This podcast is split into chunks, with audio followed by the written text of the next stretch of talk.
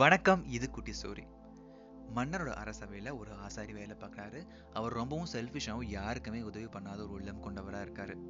ஒரு நாள் சில பொருட்கள் வாங்குவதற்காக கடை வீதிக்கு போகிறாரு போகும்பொழுது ஒரு ஐம்பது பொற்காசில் அடங்கிய ஒரு பொன் மூட்டையை அதாவது ஃபிஃப்டி கோல்ட் காயின்ஸை ஒரு கிளாத்தில் டைப் பண்ணி கொண்டு போகிறாரு எதிர்பார்க்காத விதமாக அந்த பேக்கை அவர் தொலைச்சிடுறாரு. ரொம்ப கவலையோட வீட்டுக்கு போகிறாரு ஒரு வாரம் ஆன பிறகும் எந்த ஒரு தகவலுமே கிடைக்கல. ஒரு சின்ன பொண்ணு விளையாட்டு இருக்கும்போது பேக்கை பார்க்குறா அந்த பேக்கை திறந்து பார்த்தா அதுல ஐம்பது கோல்டு காயின்ஸ் இருக்குது உடனே தன்னுடைய அப்பா கிட்ட போய் கொடுக்குறா.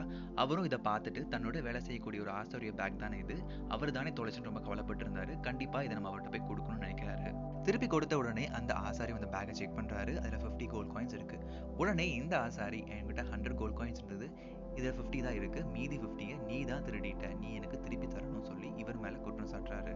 இந்த குற்றம் மன்னரோட அரசவைக்கு வருது. மன்னரும் ரெண்டு பேர்த்தோட கன்சர்னும் கிளியர் இப்போ அரசு தன்னுடைய தீர்ப்பா இந்த ஃபிஃப்டி கோல்ட் காயின்ஸ் அடங்கிய பேக் உங்களது கிடையாது.